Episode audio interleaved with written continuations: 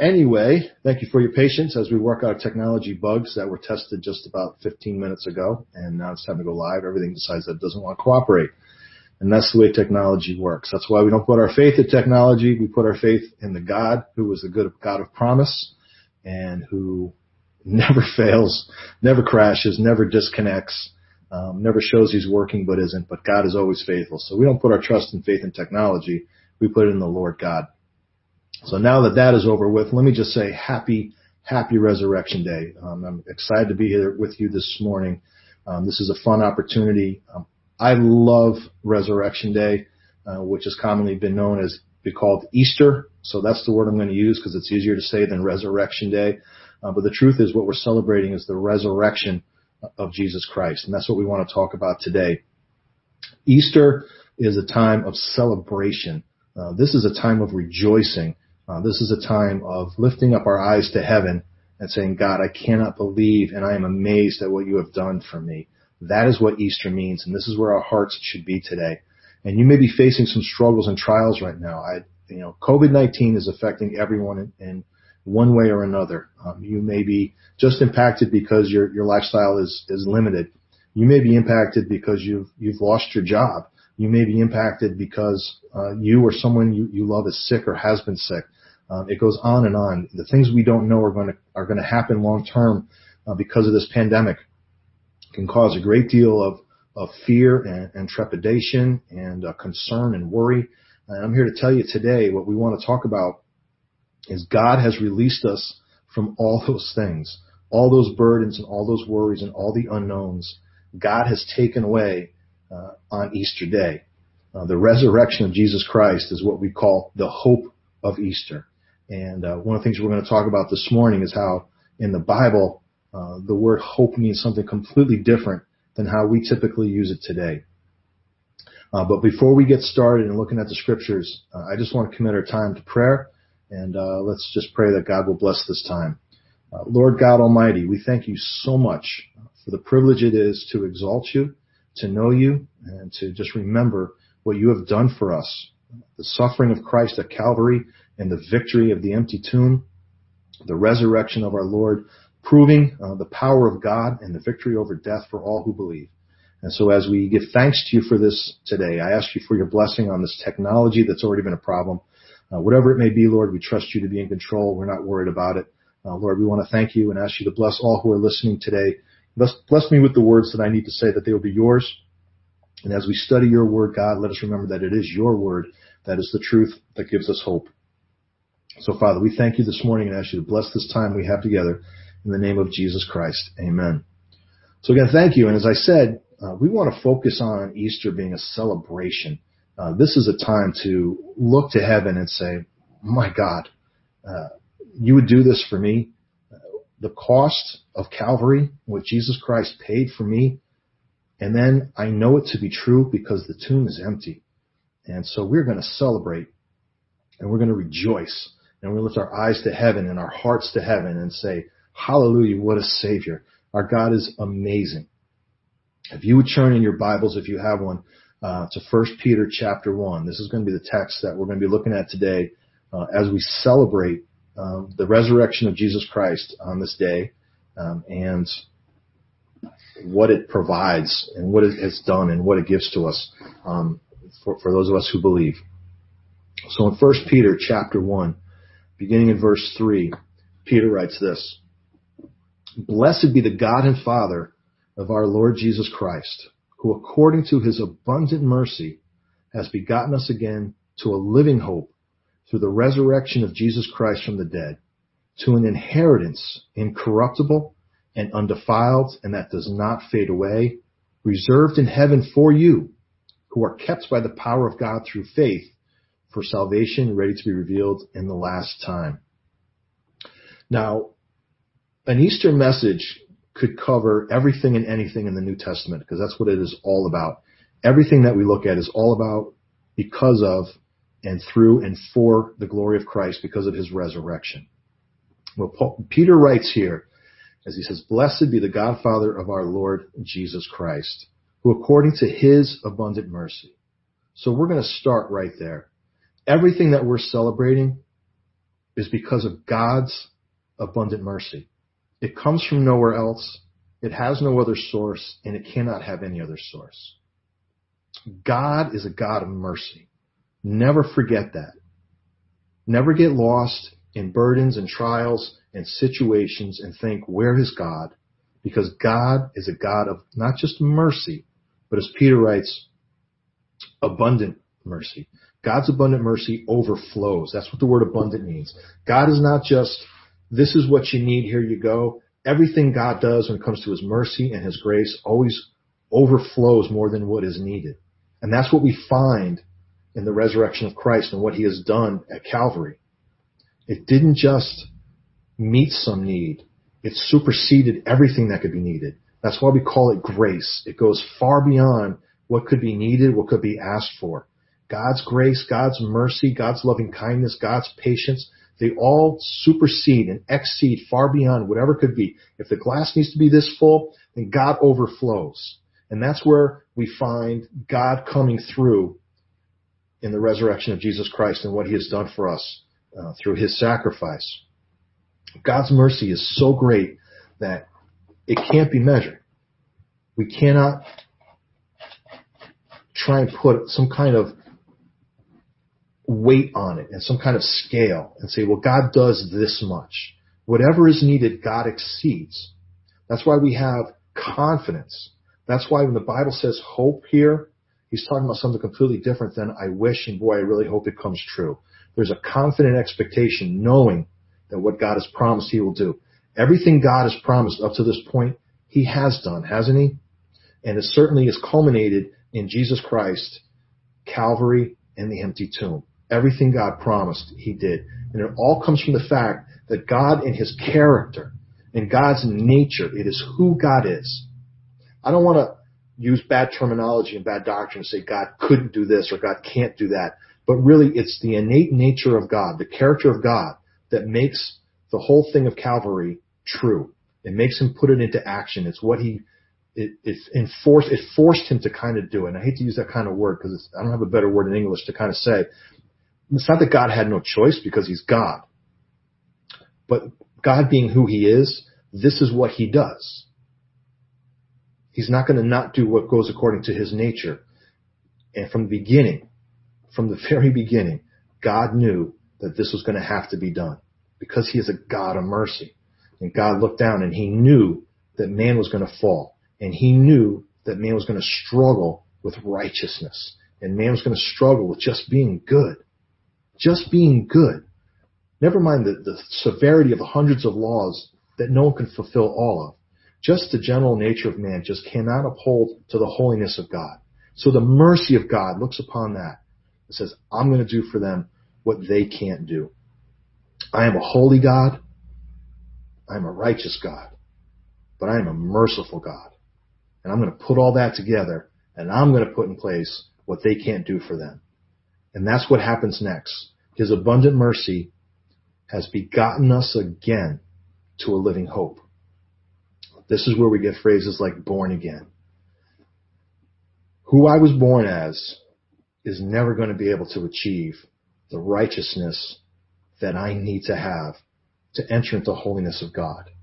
So what does God do in His mercy? He lets me be born again. That's what salvation in Christ does. It brings you to a new place, a new beginning, a new creation, the Bible tells us. You are a new creation in Christ. That is what begotten us again is. It's a new life, it's a new beginning. And when we're born again, it's because we're born with hope. And that's what he, he, he's brought us again to, okay? We are begotten again to a living hope. As I said earlier, it started to allude to this. The word hope in the New Testament in the Bible is not the hope that we have, where I hope this rain will end. Um, I hope I win the lottery, if that's your kind of thing. I hope that we get better. I hope this virus ends soon. The hope that's put upon the unknowns is, is is a challenging hope because you have no idea what's going to happen. But a living hope, the hope that God gives to those who put their faith in Him, is a is a a hope that's active, right? It's it's more of an expectation of what is to come with a confidence that it will happen. I'm not hoping that I'm going to go to heaven. I know I'm going to go to heaven. But my living hope is based on just the expectation of when it's going to happen. I may not finish this message. I may live to 105. I have no control over that. And I'm not going to hope in anything other than God's righteous will be done. But my hope is in where I'm going to spend eternity. That's my living hope. It's an active hope. It affects me because it's active. And that's what the word living is really trying to say. It's having an active impact on my life. It's not a dead hope, which has no change on me. It's not wishful thinking and whatever will be, will be. A living hope impacts my mind, it impacts my heart, it impacts my attitude because my expectation is something that I know to be true and I'm just expecting and waiting for it. That's what a living hope means. That's what God has born us again to if you've put your faith in Christ. The living hope. Uh, the Bible definition is a confident expectation of what God has promised and its strength is in his faithfulness. My hope does not rest on anything that I do. A living hope rests on the knowledge of what God has done and what God is going to do and is sustained by the knowledge of his faithfulness and his goodness and the promises that he has fulfilled. I don't have to hope in some kind of empty, vain way that maybe God will do it, maybe God won't. Because God has already fulfilled the promises that he said he would. So my living hope is in the expectation that I know God is going to do what he promised. And that is where we uh, are going to spend eternity. That's the easiest way to put it. My living hope is in the knowledge of where my eternity rests. I hope yours does too. This living hope comes through the resurrection of Jesus Christ from the dead. Now listen, God knows that we need hope. Don't think that God is not aware of what we're going through, what we've been through, what man's been through long before COVID-19, and what we're going to go through in the future. Man needs hope. God understands the frame of man and the heart of man. So God knows. That's why I love the fact that he uses in this passage, of all the things he could have put here, he uses the, the, the phrase living hope. God says it's a living hope, not a peace, not a joy. We have peace and we have joy and we have all those things. I'm not trying to diminish them or take away from them. But right here, what we have that we rest on, that actually is what the source of our joy and peace is, is the living hope. The living hope that comes through the resurrection of Jesus Christ from the dead. How can I know that what God has promised me when it comes to heaven, His love for me, all these things that I'm going to put my hope in, how do I know I can trust in them? Well, it's through the resurrection of Jesus Christ. God has established who He is and what He does and His love for all of us through the resurrection. It's a living hope for us through the resurrection, as Paul wrote in Romans 8. If the spirit of him who raised Jesus from the dead dwells in you, he who raised Christ will also give life to your mortal bodies. What God has done, what God has promised has been established, and we know it, and we have the confidence in it because the tomb was empty. The resurrection. Why do we need to have this through the resurrection of Jesus Christ? Why do we have to go through Jesus? Why can't I just say, God, I fulfilled your laws. Isn't that good enough? Well, if I could, it probably would be. But you know, I, I can't sit here and look in, in a mirror or a camera and say I fulfilled the laws of God and upheld every single one of them every moment of my life in every way and every time. I've had my times of selfishness, selfishness. I've had my times of pride. I've had my times of unjust anger. Um, I'm not going to go through a list of things I've done. I don't have enough time. We're only here till 12, 12, 15. But the reality is when one looks inside their heart, they realize I need another way because my way, by trying to do it myself, is not going to work. In Romans 4, uh, I'm going to look there real quick. If you want to come with me, you can. Romans 4, verses 24 and 25. It shall be imputed to us who believe in him who raised up Jesus our Lord from the dead, who was delivered up because of our offenses. There's the cross. And was raised because of our justification. Not because our justification raised him, but so that we could receive justification. No one can stand before God just.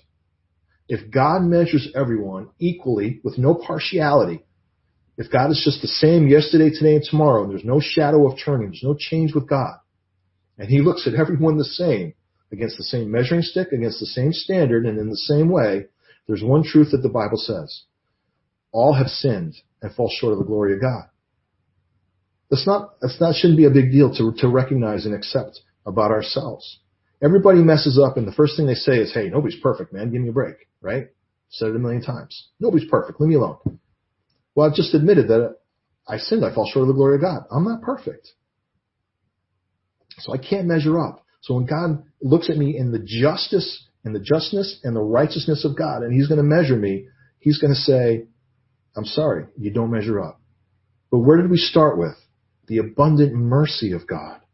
And the abundant mercy of God comes through and says, I know they can't measure up. I know they have no chance or no hope. So what I will do is I will uphold my just nature. I will still judge. Because if God does not do that, he is no longer God in the character that makes him who he is. He cannot deny himself. But he also, in his mercy, says, I will put my judgment on another. And that's where Jesus Christ comes in. Jesus Christ went to Calvary so that we could be justified. So we could stand before God and he does not see us in the offenses we have committed. He does not see us in the mistakes we have made, even if we didn't mean to do them. Even if we were sorry for them, the damage is done. So can God be a forgiving God and a just God? Yes, he can. And he proved it because on the cross of Calvary, the justice of God and the mercy of God were met.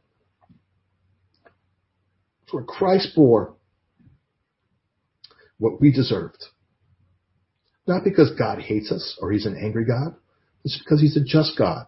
And a just God has to measure everything before it comes into his presence because he is holy. And in his separation of his holiness, it cannot enter his presence if it is not holy, if it is not good, if it is not righteous, if it is not pure. But God wants us. You see the love of God?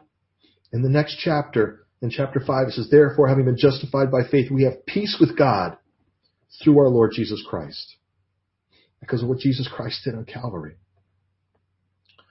Going down a little bit to verse 8 in Romans 5. But God demonstrates his own love toward us in that while we were still sinners, Christ died for us. Christ did not deserve the cross. Christ was the one who did not deserve to bear the wrath of God. Christ was the one who was pure and good and the only one who could walk into heaven's gates and God say he's justified.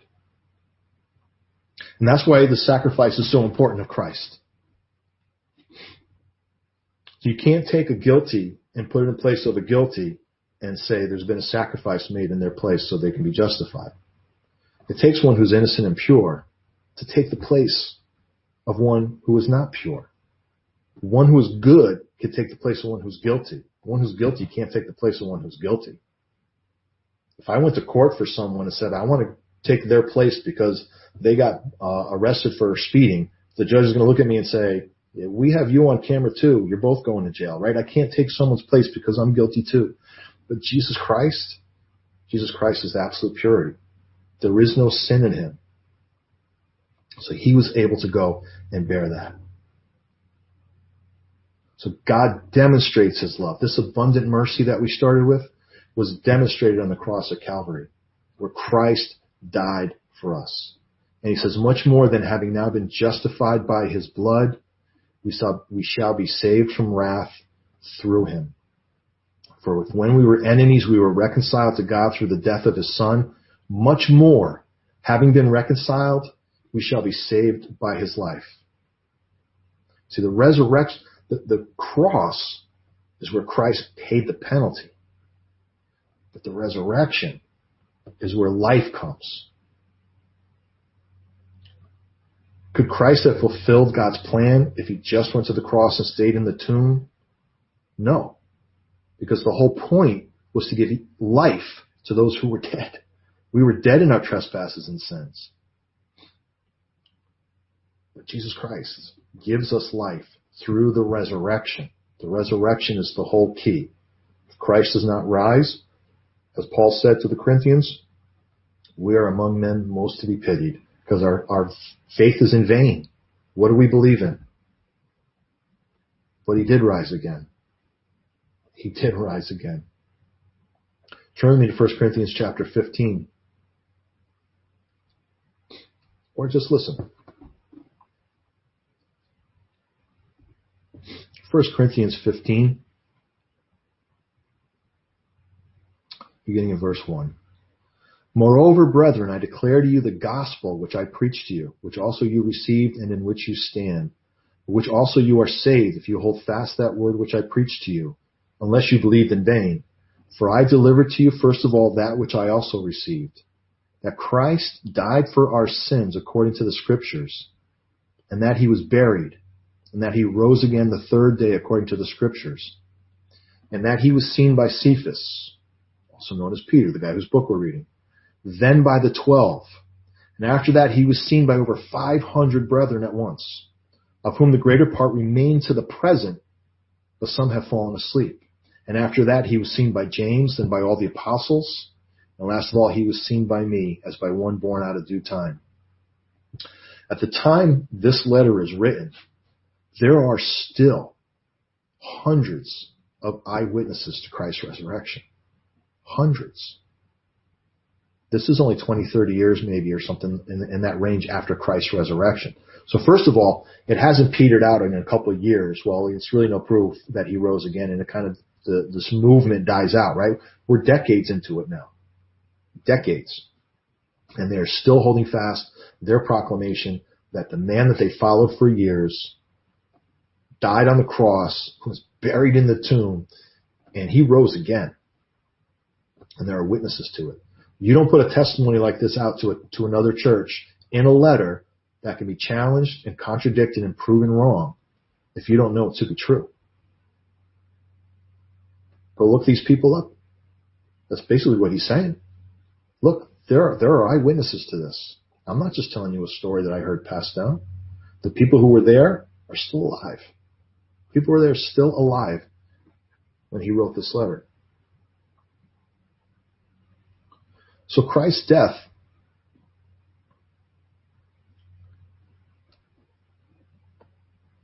brings about life. The resurrection of Christ. We are now reconciled to God through the resurrection. We know that the resurrection has reconciled us to God because if it didn't, he wouldn't have risen again. He'd still be in the tomb. If God was not satisfied, God would not have raised him. But God raised him from the dead because this was his son in whom he was well pleased. And so God looks upon his son, says, I've accepted your sacrifice. Now let's move on to the next stage. And we're going to give eternal life through you to all who will believe in you. And that's why Christ rose again and showed himself and was seen for many days by hundreds of people. And now, as Paul wrote in Romans 5, we are reconciled to God through the death of his son. Now being reconciled, we shall be saved by his life. And he also says this, and not only that, but we also rejoice in God through our Lord Jesus Christ, through whom we have now received the reconciliation. So we're born again to a living hope through the resurrection of Jesus Christ from the dead. And as we just read in 1 Corinthians, from the dead means just that. There's, if there's no death, there's no resurrection. There's no point in discussing it. So did Christ die? Or do we believe some of the, the rumors and the lies that say, oh, he probably didn't die. He, he didn't fully die in that tomb. I don't believe anyone could have survived that. And many people who have studied what he went through have, have reported, and there's evidence that says he had to have died.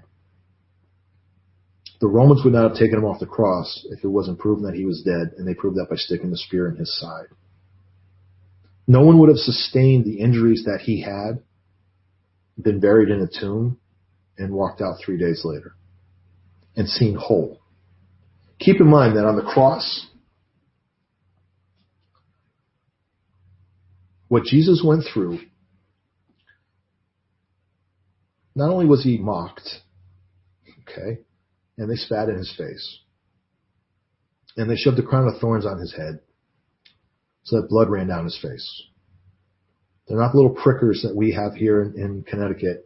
These are thorns that grow in the Middle East uh, that may be an inch or two inches long or however big they are. They're thick and they dig in and they cause tremendous pain and suffering. But they punched him in the face and they pummeled him. By the time they were done, he was no longer recognizable by those who knew him. They scourged him, which is whips with bone and glass and metal and whatever else they could put in there so that when it struck his body, it ripped the flesh off his body. And this went on for hours. When he was crucified and nailed to the cross, if you don't know, what kills people on a cross is asphyxiation. They cannot breathe. And what they do is they push themselves up on their feet, which have nails going through them, so it's excruciating. And they try and push themselves up so that they can breathe so the lungs can expand.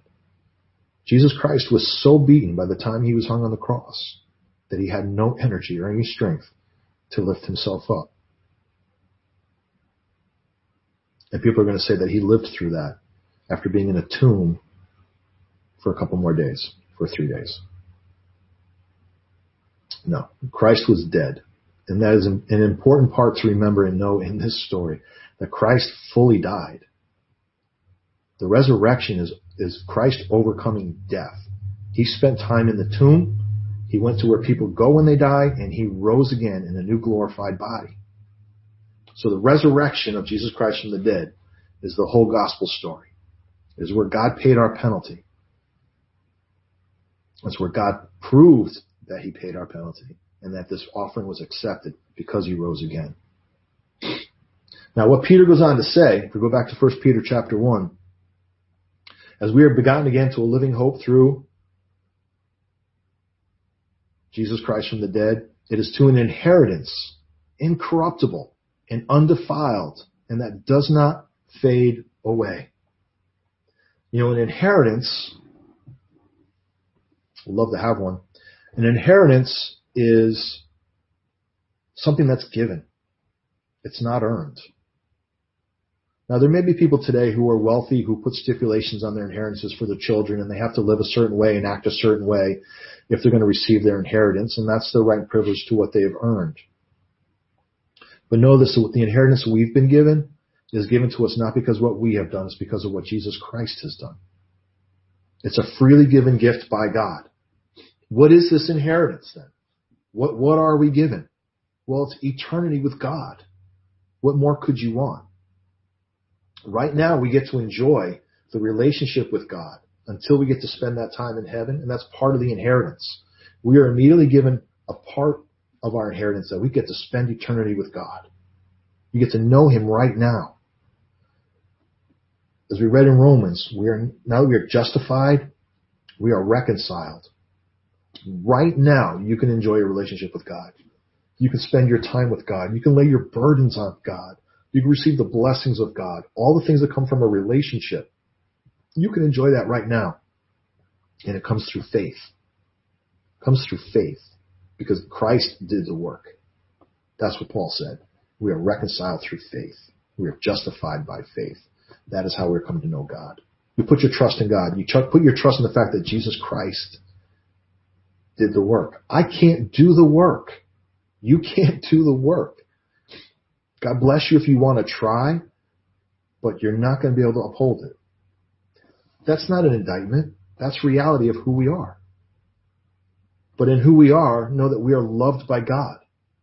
And He recognizes that. This inheritance, this eternal relationship with God, heaven, God Himself, Jesus Christ, all the blessings that come with the relationship with God of having our sins forgiven, look what He says about it. It's incorruptible, it's undefiled, and it does not fade away. It's incorruptible. It can't be modified. I can't change it. I can't break it. I can't make it less than it was. It's incorruptible. Nothing can change the inheritance of God for those who believe in Jesus Christ.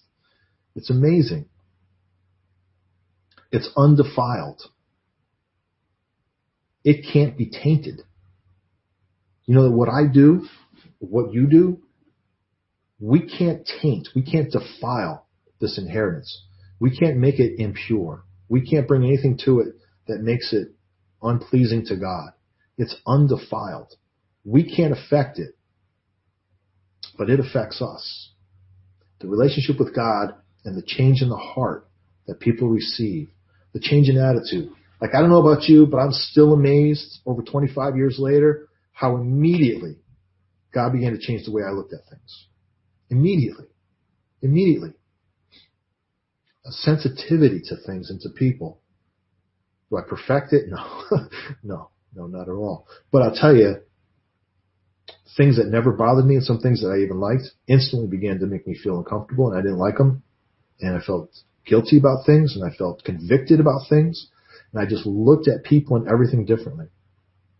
That's the inheritance of God going to work within the heart of someone when they put their trust in Jesus Christ. So not only is it incorruptible and undefiled, but it does not fade away. It can't change in value. It can't decrease in value. A lot of people who are looking for hope right now, we're talking about hope in Jesus Christ. Part of the fear is the economic effects of COVID-19, right? Maybe you've lost your job. Maybe your retirement fund has gone down significantly. Uh, maybe you've lost your business. All these things, right? Things change in value. The market goes up, the market goes down. There are many different things that happen that affect the value of something. But you know what? This does not fade away. It does not time out. It does not end. It does not have an expiration date. How do I know that? Because the next word is reserved. It says it's reserved in heaven for you, this inheritance. God is holding it. This word reserved means that it is kept. It's protected. It's not just written down. In verse 5, if we look down, it says, who are kept by the power of God. What God gives, God does not allow to be lost. Know that. If you're worried about your relationship with God, can it be lost? Can I lose this? Can, can it, it just fade out and, and I just lose my, my standing with God? I'm telling you no. This says right here, no. This is reserved in heaven for you. We had planned uh, a, a family trip. Uh, this actually this coming week it would have been. I booked it three or four months ago to go look at some colleges, and I had to reserve a hotel for the trip.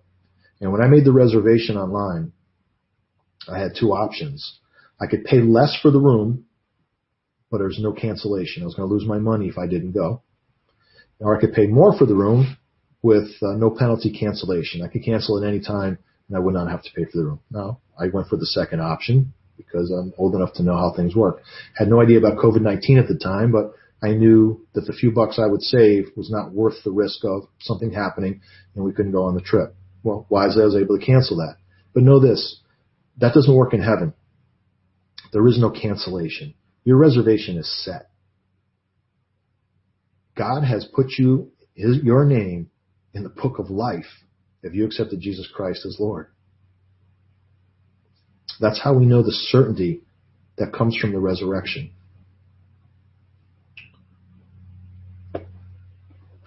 where is it reserved? It's reserved in heaven. And I think it's worth the time to really enjoy and appreciate these next two words.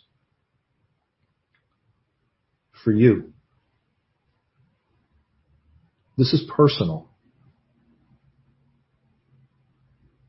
The inheritance given to those who put their faith in Christ through the resurrection of Jesus Christ.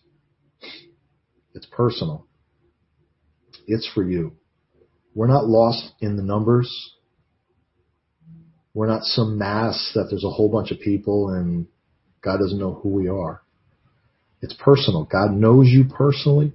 God dwells in you personally. God walks with you personally. God hears you personally. God is an intimate God. This reservation cannot be lost. If you have any doubt, regardless of what you've been told or maybe just your feelings, that you can lose this reservation, this passage right here should give you the assurance that if you've put your trust in Jesus Christ, you cannot lose your reservation in heaven. God doesn't allow it. That's not the God who sends his son to suffer on a cross in agony so that he can look at them and say, Father, forgive them for they know not what they do. That's not the God who would do that. The God who's willing to go to that extreme to redeem people so anyone who wants to come to heaven can simply look at Christ and say, I believe. He's not going to let that be lost. That would contradict everything he is. Where's the abundant mercy in that? That's the hope that Peter's writing about, the living hope. See, a hope that says, man, I, I hope that what I've done is good enough. And yeah, I believe, but I hope it's true. That's a false hope. But the hope that God gives is the hope that says, I know it to be true. Look, we don't know what's going to happen with this pandemic and we don't know how long it's going to last and we don't know what the long-term repercussions are going to be our society, the world. Many, so many things may change that we don't know and we can't control. But what we can know, which is bigger than this, is that there's a place in heaven reserved for you if you've accepted Christ as your Savior. And if you have not accepted Christ as your Savior, let me tell you how easy it is. You look to God. You say, God, I believe that Jesus Christ is my Lord and Savior. I believe that He died for me, and I believe that He rose again. That's all God asks us to do. The Bible says if you profess with your tongue that Jesus Christ is Lord, you will be saved. Christ has taken the burden and the work away from us. In Ephesians, he says, you are saved through faith, by grace. It's a gift of God. It's not of works, lest any man should boast. If my salvation is through my works, then certainly I can lose it because I will not maintain my works. I know myself. I know myself. But I know that because of what Jesus Christ did on the cross, and I believe that he rose again, I know that my inheritance is reserved in heaven for me. And yeah, there's things going on in this world, not just COVID-19, other things that have come and gone and will come again that cause us stress and cause us worry. But what we can be sure of, we can look bigger. We can go beyond COVID-19. We can go beyond economic, economic strife and problems and worries. And we can know that that is temporary. Heaven is eternal. What's going on right now is such a small blip on the length of your life if you go beyond life here on earth. Life here on earth is finite and has a short period of time, and no one knows how long it's going to be. Eternity is eternity. That's why it's called that. You can trust in that. You can rest in that. You can know that God loves you so much that he would let his son go to the cross. He would command his son to go to the cross so that we could be redeemed, so that his blood could pay our debt and we could be redeemed. And he goes on to say that we are kept by the power of God through faith for salvation. Again, hope I'm not being too redundant, but the whole point of this is critical to maintain and hang on this truth It's by the power of God. It's not by me. It's not by you. And it's not by what we do and how good we are. It is by the God, power of God that we are kept. This reservation in heaven. This reservation in heaven only exists because Jesus Christ went to the cross. Now, um, there's some other benefits that we get. If we would turn to Hebrews chapter 10,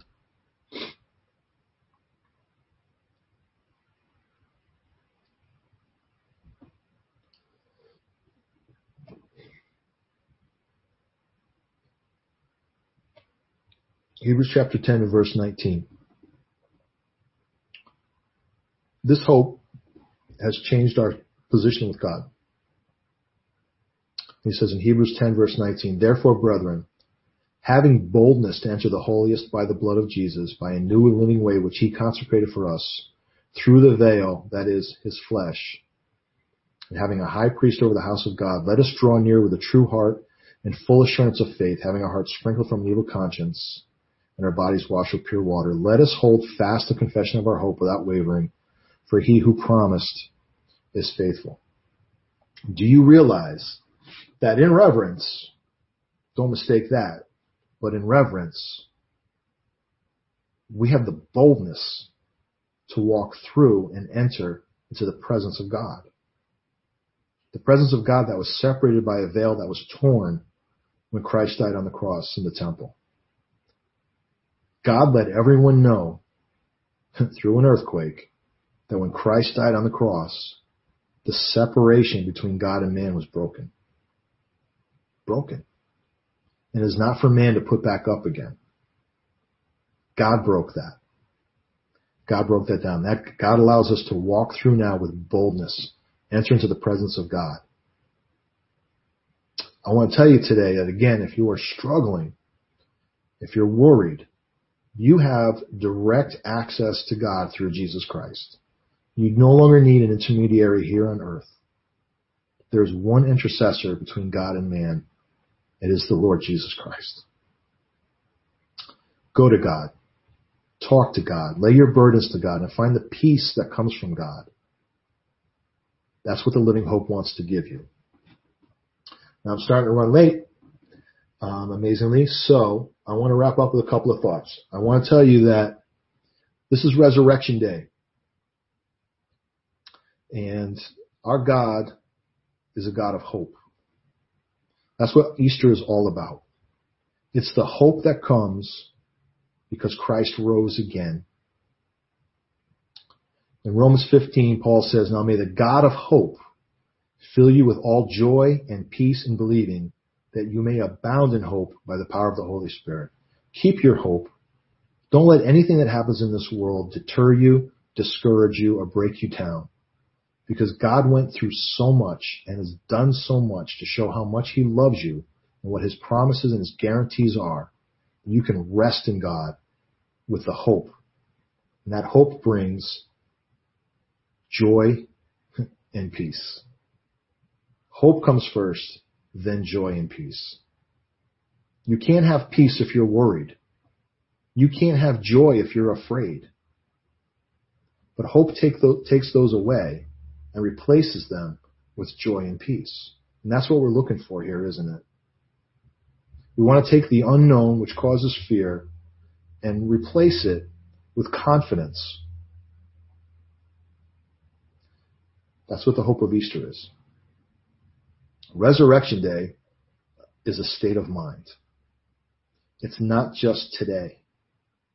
Today we celebrate the event that happened and we remember right around the time of Passover because it was at Passover that Christ went to the cross. He was the sacrificial lamb. He was the one that was given to pay our debt. And so we remember it right around the time of Passover. They, they coincide on the calendar around the same time of year. But all year long, that's why we celebrate every Sunday with the breaking of bread in the Lord's Supper. We celebrate that Christ went to the cross and rose again. So minute by minute, day by day, week by week, month by month, resurrection day is a state of mind. It's the way we live. It's the way we look at things. It's the confidence we have with the unknown. We do not allow it to cause fear. It's okay to be afraid. You know, we're human, and that's what God understands. The natural reaction to being afraid of the unknown is part of who we are, and God understands that. That's why He's called the God of hope. Because He brings hope to the hopeless. And there's no greater hopelessness than what happens after the grave. Are you afraid of what happens after the grave? If you do not know and you're unsure, you can have peace and you can have joy and you can hopefully expect what awaits you in heaven. We are told to set our mind on things above, not the things down here. Fix your eyes on Jesus, the author and perfecter of our faith, who overcame, who did not burden himself with the shame of the cross, but he allowed himself to do the will of God because he knew what the outcome would be. You don't think Christ had fear and trepidation at the cross? Read the Garden of Gethsemane prayers. No one's ever carried a heavier burden than Christ did. But Christ knew what the outcome was going to be. The process was pain that no one has ever known. Because don't forget, not only did he bear physical pain, but spiritual pain. Because his father had allowed him to be separated when he became sin on our behalf. Christ had to bear that pain. No more relationship with his father. A moment, a moment of that for Christ is pain unmeasurable for us. We, we cannot imagine what that is like. We fix our eyes on him, not things of the earth, not things of the world, not the things that discourage, things that even aren't true, things that we can't control. What we can rest on is what we do know for certain. The resurrection of Jesus Christ is true. And those who put their faith in Christ will spend eternity with God. And I hope that is for you. If you have any questions on that, feel free to contact us on our website or our Facebook page. If you have more questions on what it means to have a personal relationship with God through Jesus Christ, if you have questions about the resurrection, we are here to answer them for you. But I just want to encourage you one more time. God loves you. He loves you so much. The horror of Calvary was nothing for him compared to the joy that comes with the hope, the living hope that comes from knowing Jesus Christ and all those who believe spending eternity with him. Think about how much he loves you that he would allow that to happen, that he would go through that to have you for eternity. And all you need to do is put your faith in him. He takes care of the rest. We are justified. We are redeemed. Our debt is paid in full. And I hope this resurrection day finds you hopeful and joyful. I hope you remember and enjoy the love that God has for you.